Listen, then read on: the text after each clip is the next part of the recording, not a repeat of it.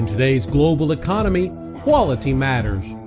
Benjamin Franklin once quipped, "The bitterness of poor quality remains long after the sweetness of low price is forgotten." Quality Matters is here to talk about all things quality. So whether you're looking to improve your business, getting ready for an audit, or dealing with failed inspections, tune in, check us out, then get back to doing work that matters.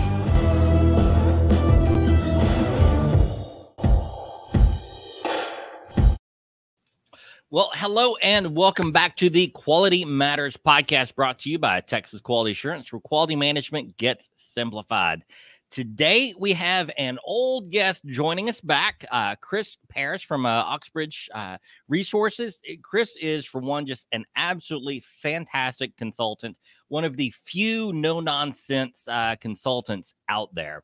And he also is a little bit of a, uh, I guess you might call a watchdog of the industry, but we can let him uh, kind of fill us in a little bit more on his unofficial uh, role that really does a lot to help our quality and compliance uh, management type industries. So with that, let's welcome Chris Paris to the podcast. Howdy, Chris.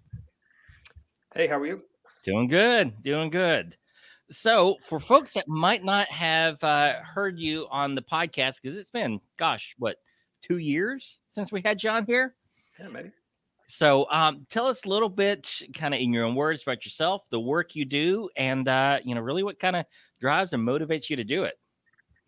Well, yeah, Oxebridge is a uh, I S O and A S ninety-one hundred consulting company. Started it back in two thousand or so. Um, and at some point, we evolved into a uh, sort of de facto industry watchdog. Yep. Uh, not sure how that happened, but we started filing complaints, and then that turned into like a side career. So we sort of keep an eye on the certification bodies, the accreditation bodies, et cetera. Um, and all of that's pro bono work uh, aside from the, the normal uh, consulting work. But we've had this for a long time. My clients include uh, companies like SpaceX. Uh, everybody knows them. Yep. But uh, Northrop Grumman and NASA and a few others, but a lot of small companies, most overwhelmingly small companies. Yep. Um, very similar to what uh, Texas Q A does. But please go back and tell uh, tell everybody more great things about me. You were doing such a good job in the intro. No, I mean, seriously, though, we, we really do need folks uh, like you that are out there that are willing and able to uh, to kind of go to bat, because it, uh, it's un, uh, not it's disappointing, but it's, I guess, not surprising that uh, the industry of standards and compliance is really not unlike a lot of other industries, that folks get in and try to find a way that they can scheme and, and game the system. And it's it's good we got folks that are out there that are uh, willing and able to fight it. And uh, I know you take a lot of heat for it sometimes. You give a little bit back too, so. Yeah, I do. I mean, but the standard tells us, these, these I S O standards and A S standards tell us that we need to analyze defects so that we can improve. And so all I'm doing is throwing that back at I S O in the body, saying, "Hey, you got defects. Let's improve those." I like it. Uh, they don't like to hear that, though. So. no, no, but, not uh, not quite so much. You know, I don't have much experience in, in here, but I've I've been on the uh, T C one seventy-six committee. I finally uh, bowed out here recently. I probably need to go update my LinkedIn bio to show that. Um, but uh, you know, what we want to talk about today is the potential for a new update to I S O nine thousand one. Coming out. And that means there's likely going to be a ten-year gap between the, the current new uh, revision to uh, to the newest one. So the little bit I saw on it was uh, a, a big article talking about uh, changes to the continual improvement process. And it just made me sick, some of the suggestions that they were recommending. But I know you've got a lot more uh, up-to-date information there. So kind of tell us a little bit about what folks might be expecting and how soon to expect it. Well, all signs indicate now that I S O is going to be publishing an early revision uh, of I S O nine thousand one, probably two thousand twenty-five. So that's only a couple of years from now. Yeah. Um, and how they went about doing that is is not particularly ethical or uh, or great. Um, and it depends on whether you think that the standard needs to be revised or not. Um, I'm mixed on the view. Um, I think that I S O nine thousand one two thousand fifteen is flawed and it needs to be fixed. But at the same time, the people involved in, in fixing it are the ones who made the problem to begin with. They're, they're yep. not likely to correct these problems. But yep. And what they're doing to force this early revision is so unethical and, and in violation of I S O's own procedures, it, it just creates a lot of concern. Essentially, what happened was is every five years, I S O ha- has a rule that every five years they're going to do an assessment on their standards to see if technology has advanced, mm-hmm. uh, which would require a standard to be updated. And that's and good that for technical standards. For other argument. standards like I S O nine thousand one, it's a little silly, but that's okay. Yeah. Well, they did their five-year review before. on the two thousand fifteen version in uh, twenty twenty, and the, re- the results came out in late. They were late, twenty twenty-one. Um, and the world overwhelmingly voted no, leave the standard yeah. alone. Well, I S O is a publishing company, uh, and they only make money if they publish books. Right. They don't make money if, if they don't publish books, right? Right. So they didn't like this result. Now, they had previously done this with the two thousand eight version. Mm-hmm. Thousand, they they voted. The world voted and said no, don't update it. And I S O released a version anyway called I S O nine thousand one two thousand eight.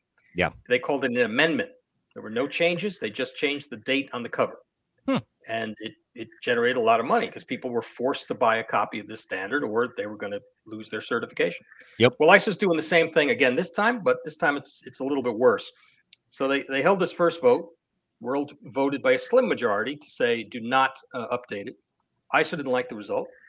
So they came back and they said, well, we really want to take a second crack at that. Are you sure? So they issued a second round of voting. And they sort of asked people, are you sure that you don't want it? And explain yourself. If you voted no, explain yourself. And there was this sort of subtle mafia style thing like, you know, you need to you need to come on board and change your vote, right? Yeah. Um, and unfortunately, the second round of votes wound up with a bunch of people like posting a bunch of angry stuff. It was really yeah. kind of unprofessional and angry, but they were really adamant about, no, don't, don't update the standard. Yeah. I S O wasn't happy about that. So then they did a user survey, and the users uh, of the standard overwhelmingly voted, don't update the standard either. At the end that of the day, there were five different votes, um, and they all voted not to update it. I S O so of course we're going to update it anyway. Yeah.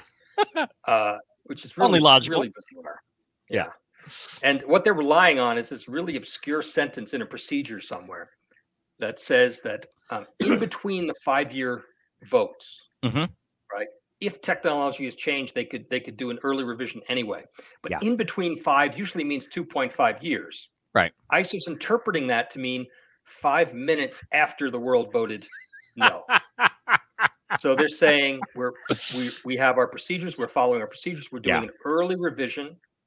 We're just doing it earlier than people liked. Well, people voted no, and then five minutes later they said we're doing an early revision anyway. So, so they're yeah. ignoring the world's votes, which is yep. uh, against World Trade Organization regulations. They're not allowed to do that. It's against their own procedures. But you know who's who's going to hold them accountable? Yep. So well, um, this new standard is is is already. And, and the thing is, what we found out is that I've uncovered internal documents from T C one seventy-six that showed they were working on this a year ago. Mm-hmm. They've already been crafting the actual text of the mm-hmm. new standard already. Yep. Now, the I S O officials are saying that's not true. We're not doing anything. We're waiting. And they're going to hold a sixth vote to find out if it's not true. We have yeah. the actual internal documents. There's an Excel spreadsheet. It's got all the names and everybody involved in it. Um, and they've already started working on it. Yeah. And they're working very fast. So that's why I'm thinking that a, a twenty twenty-five edition is is likely to happen. And that's kind of scary that they're trying to push it fast as well. Is oh my gosh, the as we've seen with the twenty fifteen edition of the standard. Don't get me wrong, two thousand eight might be a little too simple for, for our modern age, but twenty fifteen didn't necessarily fix those issues. It just kind of introduced a little ambiguity, which I think is good. I you know I know you. Uh, I think you and I might have a little bit of different opinion here, but I'm not actually opposed to the idea of documented information just because I'm an I T guy and I'm a database guy, right? So right. is a form in my software, does that count as a document or a record or a structure? Like, what is it? And so, okay, I kind of like the freedom we got there, but they just muddied the waters with damn near everything else. And well, I can only imagine what's about to happen. Yeah, and uh, what they did was they took out the requirement for documents and records, and in some places they put in this phrase yeah. documented information, but in the bulk of other places they put the word determine. It yeah. says the organization will determine something. And how do you prove you determined it? I not want you to remember that this standard is designed for third-party auditing. Right. Right. And so if I'm an auditor and I come in and I say, well, can you prove to me that you determined something? How does how does the client prove that they determined yep. something? Yep. Well, I might show you a documented record, but if I don't, I don't have to because the standard didn't require me to do that. Yep. So determining, proving something was determined or not becomes this psychological e- exercise that auditors are not trained for. Yep. So, uh, you know, my hope would be that they would go back to the days when they called out a specific thing, whether they want to call it documented information or not, I don't care, but require something to be proven. Mm-hmm. But now we have over fifty percent of the clauses in the standard that don't actually require any evidence. Yep. And so an I S O audit now becomes this kind of conversation. And uh, just, just yesterday, I had a client who was written up on a nonconformity by an auditor who said that there was a required document for this particular clause and it just doesn't exist. It's not in there. Yeah. And, and so now he's in this bind where he has to fight the fight the, the certification body and say it's yeah. not required and, and risk upsetting the auditor. Mm-hmm. He doesn't want to do that, but then he doesn't know what to write because the auditor just invented it. We um, ran into something this week as well that's somewhat similar, not on the document information side, but I guess everything ultimately falls in it, but is with corrective actions. And, you know, so the auditor's getting real nitpicky about certain ways that the root cause was identified and separation of preventative actions versus immediate containment and correction. And we debated briefly, should we just go and fight the auditor and, you know, file, uh, uh, file a dispute on it? We're totally, completely within our rights to do this for our client. But, but then it's like, we only got one finding out of the audit. Do we want to make a fuss over one finding or do we just want to take it and move on? And yeah. that's what we decided. But again, if you look at the uh, clause ten point two, it, it says corrective act. It's, it's so, well, when it, that's a whole other rabbit trail to go down. It's so weirdly written. I mean, we get our nonconformances from eight point seven and corrective actions from ten point two, but neither one of them uses the term corrective action report or nonconformance report. Neither one of them talks right. about containment or preventative, none of this stuff, but we're getting findings on it because the auditor, they don't have any, uh, I guess, a schema with which to interpret the standard. Right. And a lot of this came because the newer standard, this two thousand fifteen version, the bulk of the text was not even written by quality management experts. It was written yep. by a bureaucratic entity. I've talked about this on your on your show previously. Yep. This T M B, the Technical Management Board. We don't know who they are. They're not elected. They're not delegates. They're not national uh, representatives. They're not subject to voting. Nobody knows who they are. Yep. They wrote the text and they handed it to T C one seventy-six. And with this last version, two thousand fifteen, T C one seventy-six just sat around for two years and they kind of said, oh, somebody else wrote the document for us. That's fine. So for two years, they were selling seminars and webinars and writing books about this new standard that they didn't even write.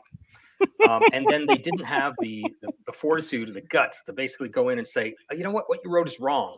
Yeah, because nobody, there's no quality management expert that wrote this. Yeah, this this text was written for every possible standard, whether it's quality, environmental, occupational health and safety. It's written, it's just so generic. Yeah, and somebody needs to go in and fix that. Now, this new version that they're coming out with in twenty twenty-five or so, um, it's really being forced because that text from I S O Geneva is being updated. Mm-hmm. And so, anytime they update it, you have to update the resulting standard. Yep. So I S O, so the world voted not to update I S O nine thousand one.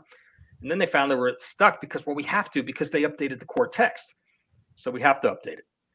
But again, gotcha. we don't know. We, we have a, a, a we know a few people who wrote it, um, but generally kind of we don't. Funny really way of sneaking that in there. And you got no choice yeah, now. And, and they're not quality management experts. They're yeah. just generic standards people who probably have not ever worked under a management system. Yeah. Uh, of any sort.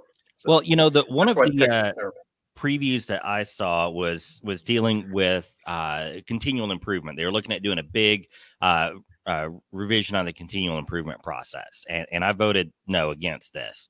And I remember reading like the the text that they were passing around for review, and I'm like, why the heck are we talking about agile development for continual improvement? Like, I'm a software guy. I've, I've done a little bit of you know product and and uh, uh, services design and whatnot.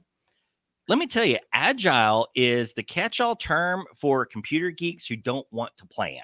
That's what agile is. Well, we're just going to work on this in different phases and stages, and, and it's this iterative feedback loop, and you spend ten minutes saying, we're going to do whatever the hell we want and say it was agile, and we're going to use so much complicated language that you're just not going to argue with us. And I'm like, no, no, no, no, no. We, we don't need to be putting that in there.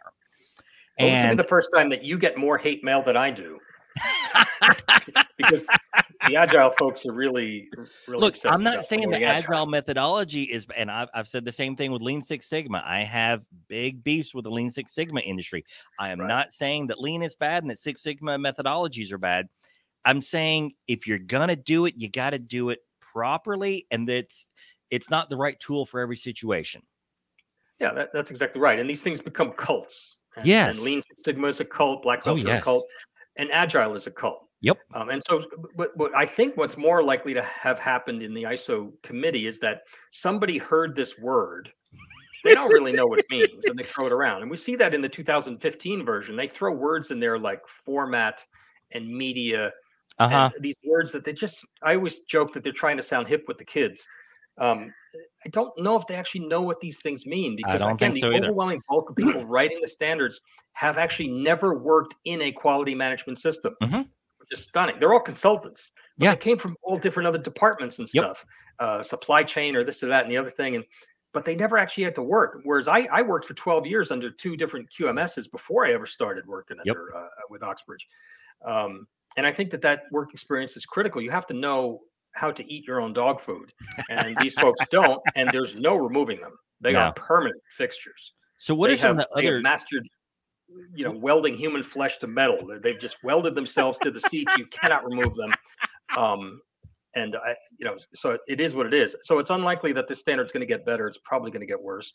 And of well, course, the other thing they were talking about is climate change. How are they going to put climate change into I S O nine thousand one? Oh, what does that have to do with it? I, that was actually the point where I just said, I'm bowing out. When I saw that come through, that was when I, I read the last of the emails and notes on there. Cause I'm like, there's zero chance I'm going to have a say in this, being the new guy amongst hundreds of these folks. Right. And when they started talking about climate change, I'm like, oh my gosh, no, we, we don't need to inject that everywhere. And regardless what you think about it or not, it doesn't need to be injected in every aspect of society. No, this is a quality management system yes. standard. It has a scope. It has a narrow definition of what it's supposed to be defining. It's not yes. supposed to cure cancer. No. Um, and but this is just bored people who don't have a lot of work. A lot of these consultants don't have a lot of clients. They don't know what to do. So they're just making work for themselves, and they sit there and they type a lot of stuff mm-hmm. and absolutely incompetent. And it's it's just too bad that we just can't get good people on these committees and invite more companies rather than consultants yeah. to to uh, represent the committee. But this is this is what it is. Um, and, and, and so we're stuck. So I, I'm not happy that this standard is getting updated. It needed to be fixed. Uh, but uh, the, the current crop of people who are responsible for it are just not going to do it. No, no. It's, uh, you know, and I guess uh, probably folks listening to this, I might be going, well, Kyle, Chris, like, aren't y'all going to have a chance to make a lot of money off this? And honestly, the truth is, yeah, when the standard updates, folks shouldn't need help with the, the uh, transition, but I'd rather not have to make folks do that. Right. So I might have to make, I might have to make a new copy of this book right here. Ah, yes, yes. yeah, I might have so to write a new book. Not watching. I don't really want to write this? a book. I don't really want to write a new one. Okay. for, uh, for folks I listening, not to. I have other things I'd like to do. What book is that? That's Surviving I S O nine thousand one, two thousand fifteen. Go on Amazon, you can get that. Um, and it, it talks a, a lot about the skullduggery behind the scenes of how this latest standard got written, and uh, and then of course how to implement it. Well, what are some of the other changes that you see coming with this new edition? Obviously, I've got big issues with the continual improvement side of things. The I don't know what they did or didn't do with climate change, but once I saw folks trying to interject that, I said, whoa, washing my hands, I'm out. Um, what are some of the things you're seeing coming coming down uh, in this new edition, potentially, obviously? I've seen every single clause touched, everything. Um, which tells me that, and then I had a, an inside source that is pretty reliable, said that don't sweat it too much. This is just people really over-caffeinated. They spend a lot of time uh, working on this, but that at the end of the day, this will filter down and, and only select portions will be touched. So at this point, I can't tell you. Right now, it looks like they're going to rewrite everything, which is simply not possible. They're no. not going to do that. They're just they're just dreaming about it right now. Yeah, and uh, you know, I've seen that the the typical way that these things go is nothing ever gets more simple. It always gets more complex, um, which is, you know, is, is horribly un- unfortunate. I mean, it makes sense. It's so much easier to add a new rule, to add a new uh, phrase, new clause, new something, rather than going back and fixing what was there, which is so funny because we're supposed to be doing root cause analysis for all these problems. And right. But uh, now nah, let's just slap on something new. Well, so we fixed that, too. if you go to the Oxebridge website, oxebridge dot com, mm-hmm. All right, O X E B R I D G E dot com, there's a free standard called Oxebridge Q one thousand one, Q zero zero one. It's mm-hmm. free, download it, no copyright violations whatsoever. What we did is, is we in a, in a group, a, a team of other people, we rewrote the I S O nine thousand one standard in plain English. Yep. So it completely complies with I S O nine thousand one, and you can implement it, but you don't have to hire a consultant to do it. Now, I know I'm cannibalizing my own industry, but the fact is, is that at the end of the day, there are going to be people who hire a consultant, and they'll come to me or they'll come to Texas Q A, right? Yep. There'll be other people who are never going to, they can't afford it. They're just, yep. They don't like consultants. They're never going to do it. So why alienate them? Let's give them a resource anyway. Right? Totally, so we throw them totally some free agree. Things, and I know Texas Q A is doing the same thing. Yep. We offer them a free service. And we, those are clients we're never going to get because they just maybe they just don't have the money. And that's Agreed. Cool. I'm Agreed. Happy with that, right? I, I'd rather see us give away something free than charge them five thousand dollars and steal their money. Yeah. So you can go to oxbridge dot com, download this alternative standard, implement that, and you'll automatically comply with I S O nine thousand one. And we're actually working on version two point oh of that, which is going to be pretty radical because, um, again, it's just rephrasing the I S O standard in plain English. But now yep. we have to... Our procedures here requires to justify why is that clause in there? Yeah. And if it can't be justified, it needs to get ejected. Right? I agree. So we justify with a statement of intent yep. every single clause. Why is that there? In I S O nine thousand one, for example, there's an entire clause on organizational knowledge. Now, no one knows why that's there. Behind the scenes, the authors were concerned that you would have somebody in your company who knew everything and then they they retired. Right. And you lost all that information. Well, the standard doesn't say that. No. Right. So now we're just we're saying that that this is yep. to prevent you from losing information if somebody should leave or or some other change Agreed. In the company happens, right?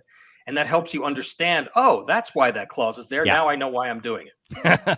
Yep. So little things like that you'll see with the two point oh. But right now the one point three version is is is out, and uh, mm-hmm. again, it's free. There's no harm. Just download it and well, and read it and see if it helps. We'll make sure there's a, a hyperlink below, but yeah, that's definitely something I, I, I love about uh, about you as well. Is like, I mean, we're in the same mind here. It's like if I can make a profit and I can do some work and I can add some value to your company, great, fantastic. Let's do the best we can. But there's a lot of other businesses out there that just simply cannot afford it, or perhaps it's someone, you know, some lucky guy that got tossed the title of quality right. coordinator, and he has no responsibility, no budget, no nothing. I'm sorry, no authority, all responsibility, no authority, no budget, and he needs something to do some good. And right. so, yeah, there's tons of free stuff out there. I've put probably half our Q M S bootcamp uh, training online for free because yeah. I hope it'll be useful to someone. I really don't, I'm not going to say I don't care if I don't find a way to make a buck off of it. Of course, we all want to make a buck, but you know, I just love hearing that it was useful for someone and they they put it in practice. Well, we're not going to make any money from the companies that can't afford it anyway. Nope. So let's nope. not rip them off. Exactly. You know? Then we can sleep at night, right? Yes. And so the companies that that need a consultant that can pay for it, then they come to us. And, yep. you know, and I know that you and I, neither one of us are unreasonable too. So no. And, you so know, I'll be honest with you, us. a third of the consulting work I've ever done has been cleanup for someone else. Oh, really? Yeah. Okay. So yeah. we'll uh, not gonna mention any names, but uh, there's there's a couple of players out there that it's not uncommon that uh, when we come in to do consultation work, we found out, oh, they built your system for you three or four years yeah, ago. Yeah. Cool. I have one certificate mill out there. They they sell a fake certificate. Yeah. And what happens is the company, you know, pays like five hundred bucks, they get it, and then somebody, you know, Lockheed Martin, Boeing says that's fake, and I get a lot of work from that. Yeah, uh, and it's too bad well, that they had to burn up five hundred dollars or a thousand bucks that they lost. Yeah. They're not getting that back. No, and uh, what we'll run into is kind of the same problem that I think we see with the new edition of the standard is this increasing complexity. And and I'll be honest with you, I have the same issue. Is if I'm taking a look at a procedure and I don't know all of the history and context there, man, it is just it is incredibly painful to delete that line from the procedure because I don't know why it was there to begin with. And, and deleting right. something is just it's it's painful to do. Um, but that's what we've seen a lot of times of these uh, consultation projects is there may be three hundred pages of documentation for a company with twenty employees. I'm like scratching my head. I'm like, our business ain't that complicated. Um, we don't really need all this. And right. they recognize that they don't need it all, but they have no clue where to start deleting. And so that, that's kind of where we, we come in a lot of times, but it's, it's a lot of the same issues we have with the standard is it just, folks don't like to say, let's make it simpler. Let's add all these contingencies in here. Um, but I think he hit the nail on the head earlier is that uh, I S O nine thousand one standard is not meant to do everything. It is meant to be a generic management system standard, but we really shouldn't have so much emphasis on interested parties because we might have uh, safety requirements and environmental requirements and, and local ordinances that they have to meet. And it's like, well, then they just need to go get compliance fourteen or forty-five thousand one instead because they cover that. Uh, yeah, I think that that's a, probably another conversation. That clause was a good idea that went sideways fast. Yes. The idea of before you implement I S O, you should understand who you're serving mm-hmm. and what do they care about? Yeah. So, for example, I just gave some training on this, and I said, like, if you, if you're selling uh, paint mm-hmm. and you don't understand that your customers are not dentists, you know, you need to understand who your customers are. Yeah. Right. What yeah. they care about. I get that. And there's a way that they could have phrased that with like two or three sentences instead yep. of an entire set of clauses. Yep. I think it's important. I thought I thought that was a good addition, but then they worded it. It, it is actually literally impossible to understand. No, I completely um, agree with you there. Because in the two thousand eight edition of the standard, you know, the uh, requirement for legal requirements was in clause one, which isn't auditable. So it's like, why even put it there if it's not auditable? Right. And which so, is, you know, I kind of get I have mixed feelings about that. I don't want auditors being pretending to be lawyers. Amen, but you are required to comply with the law. So yeah, I don't yeah. know what. Well, and that's something we have a fun time with when we do fourteen and forty-five thousand one is like, okay, well, you need to meet your your legal requirements. Cool. Who determines what is and isn't legally applicable to each company? So ultimately, the auditor just kind of has to take their take it on a, on faith that, yeah, you did a good legal assessment. It is a very difficult thing for those two standards because yeah. a, a given company can have legal requirements from the federal level, the government level, uh, state and county and city. Yeah. They have to know all of those. And sometimes yep. those requirements can contra- can conflict. Mm-hmm. Um, and no consultant is going to be able to resolve that. Nah. So the only thing that consultants can do with those standards is you do your best first pass and you provide the tools for the company to identify legal resources, et cetera, or legal requirements. Um, and everybody just sort of holds their nose and issues certificates, right? But when you th- when you read the literal language of the standard, you're not supposed to. It's it's almost impossible to fully comply with those standards. I, I agree there as well. Now, when the new I S O nine thousand one comes out, and whether it happens in twenty twenty-five or not, I'm certain they're going to come up with something new because there's been just far too much talk about it. And they've they've gone long. Correct me if I'm wrong, but they've never gone this long between revision, it, revisions of the standard, have they? No, have they I ever had they a ten-year gap? Are we in a ten-year gap? I guess we're, twenty fifteen uh, to twenty twenty-five. That'll be. I think that'll be the biggest gap yet. Yeah, you might be right. I hadn't thought about that. Seems like yesterday to me. I know, I know. But I'm aging faster than you are. And uh, so, I mean, it kind of makes sense that they're going to come out with something new. But again, for folks listening that maybe don't know how the transition works, like, you know, what's that mean for folks going forward when the twenty twenty-five comes around? How do you how do you go from, hey, I'm certified twenty fifteen to I'm certified twenty twenty-five? Well, history tells us that there will always be a three-year implementation period. So even if they do hit it in twenty twenty-five, and again, we don't know that, I'm I'm guessing, yeah, but it it's just looks like that, you would still have till twenty twenty-eight to, right, to implement it and get certified to it and get audited to it. Um, so you, there'll be a three-year gap there no matter what. Yeah, so it's it's not this overnight process, but no. What are, what are some of, uh, I guess, for you, the most troubling uh, updates that you've seen coming with the new edition of the standard? Now, again, again it's all speculative. Sure. We're not sure what anything is. Yeah, I, I think that my concern now is the, the trouble with what we have now that's not getting fixed. Mm-hmm. One of those clauses is that clause four. That context of the organization is so poorly written. The clauses yeah. are literally out of sequence. Yep. They're in the wrong order. Yes. Um, the clause on risk is terrible. Yep. The lack of a pre- preventive action clause is criminal. I agree. I, I've said this before that the new standard really just says you can just put out fires after they've already happened. Don't worry about stopping them beforehand, which is which is dangerous. Yeah. Uh, they point you to risk and say, well, that sort of covers preventive, but it really doesn't. No. So I'd rather see them fix what's broken rather than yep. adding new stuff. I would uh, I would agree there. They they talk about in what the uh, that A four, that annex to it, A four, they, they basically say that risk-based thinking is supposed to be preventative action. And I'm like, why not just say preventative actions? Well, I had a very interesting conversation just last week with somebody who is very knowledgeable. I can't mention any names. People know who they are. Um, and I can't even tell you the details of the conversation because it would just it would just blow up the industry. But the, the fact is, is that someone got in at the last minute and injected text into the standard after it already be written. And it was done as a marketing framing kind of thing.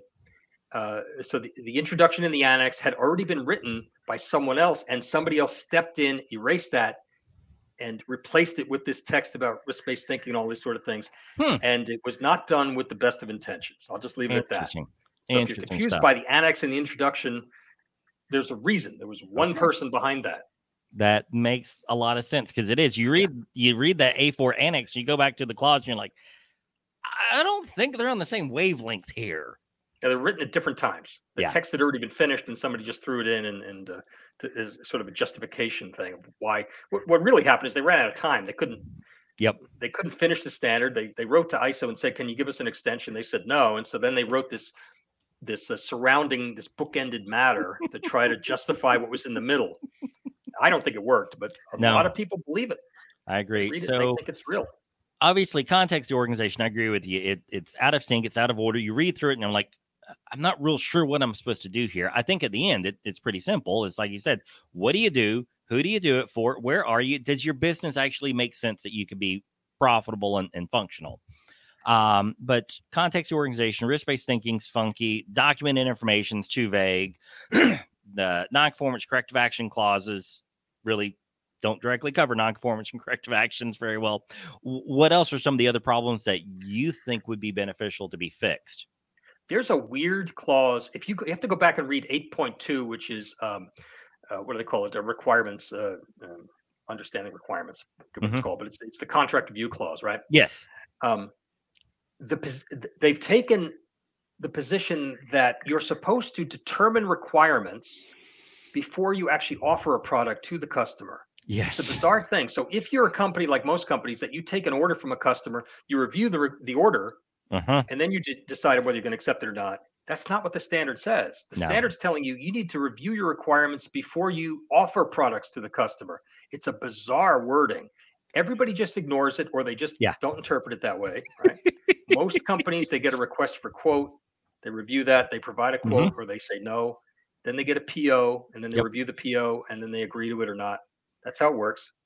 But the way the standard says is that before you even offer anything to the market, you're supposed to mm-hmm. review your requirements. But the reality is, is that I may just say, I make metal parts. Right. And then the individual company comes to me. The customer says, oh, well, I want you to make me a birdhouse. And another guy says, I want you to make me a rocket. And another guy says, I want you to make me a toilet.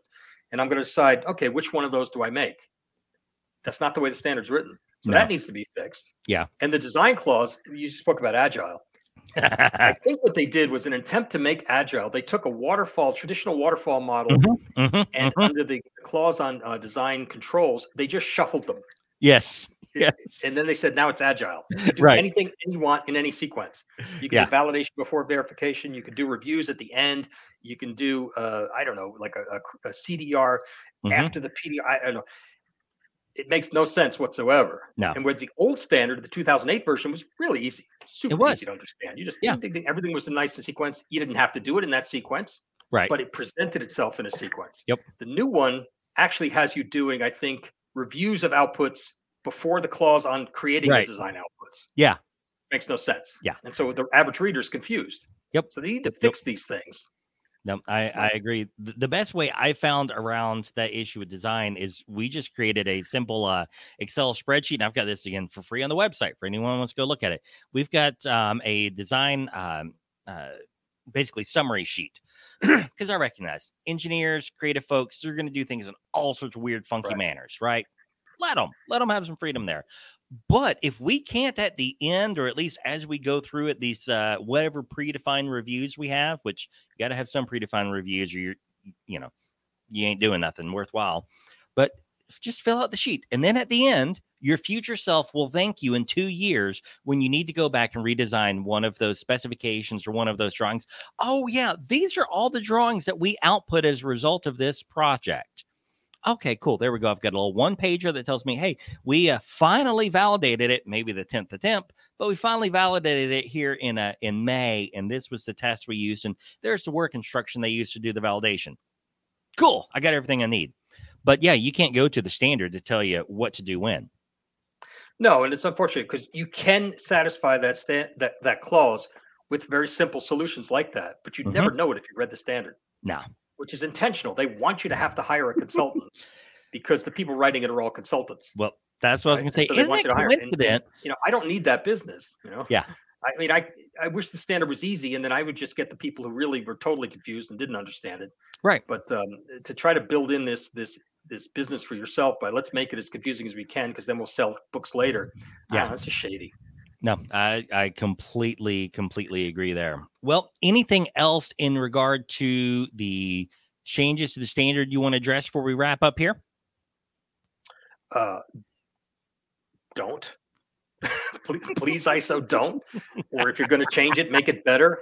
Yeah. Put me on the committee already, and let's stop this this nonsense of me being banned. Well, and I think that there's just too daggum people involved.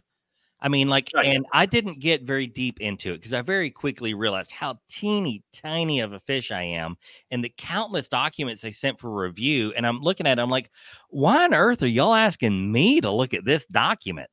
I ain't got no idea. The day, the text is literally written by maybe three people. There's one guy who writes the Annex L S L text, right, out of the Netherlands. And then there's a handful of people who write the text for the actual standard. One of them is in the United States, one or two of them, and a couple of them elsewhere else. Uh, the rest of it's all theater.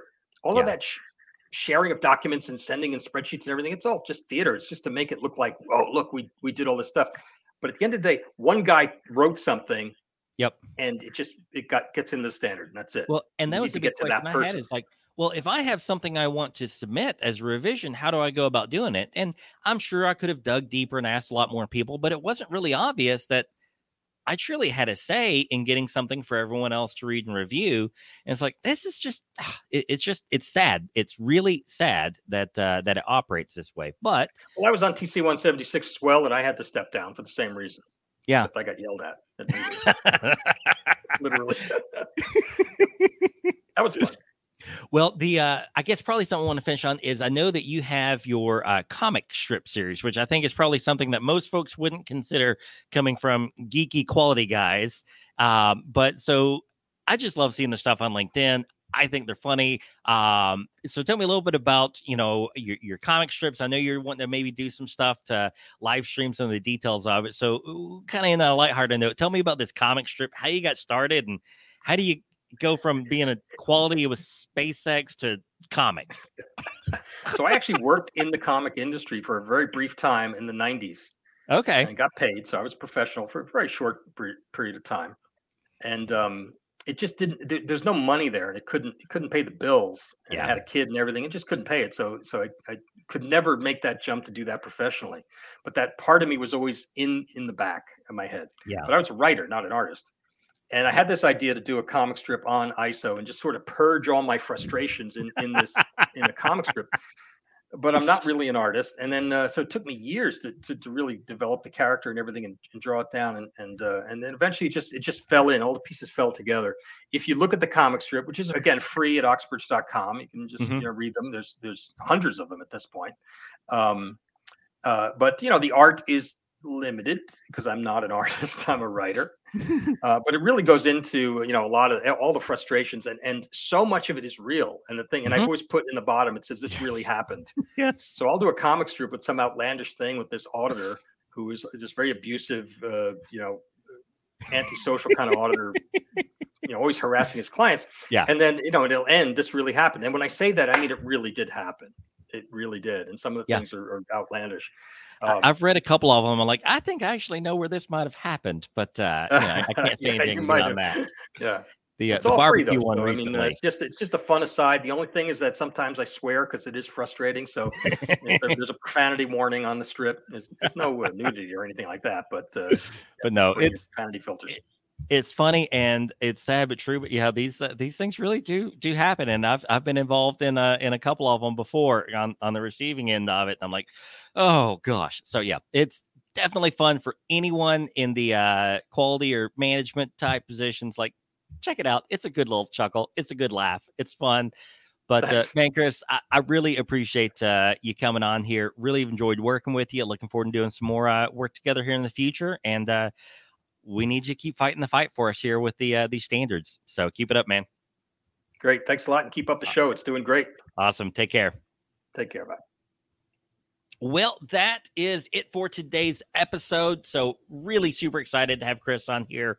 And while we are, I guess, direct competition, we've done a number of projects together, really try to work together to collaborate. And, you know, this is something that we keep running into in different topics on this podcast is the amount that we really need to try to work together better, collaborate with one another, that there's so much more good that can be done. And, and that's really what I love most about this quality, quality management world is there's just an absolute depth of good that can be done. And, and we really love working with the small business clients we have too. So be sure if you want to support our podcast, what we're doing, make sure you subscribe, like, and share it. Be sure to leave us a review, especially iTunes. We really, really appreciate those iTunes reviews. We're trying to crank this higher and higher up the charts, but we cannot do that without your subscription, your feedback, likes, and shares. If you have any questions about quality, quality management, don't hesitate to reach out to us. I'm going to make sure that we've got tons of links in the show notes for uh, everything we got from Chris Paris. So with that, you guys have a great day.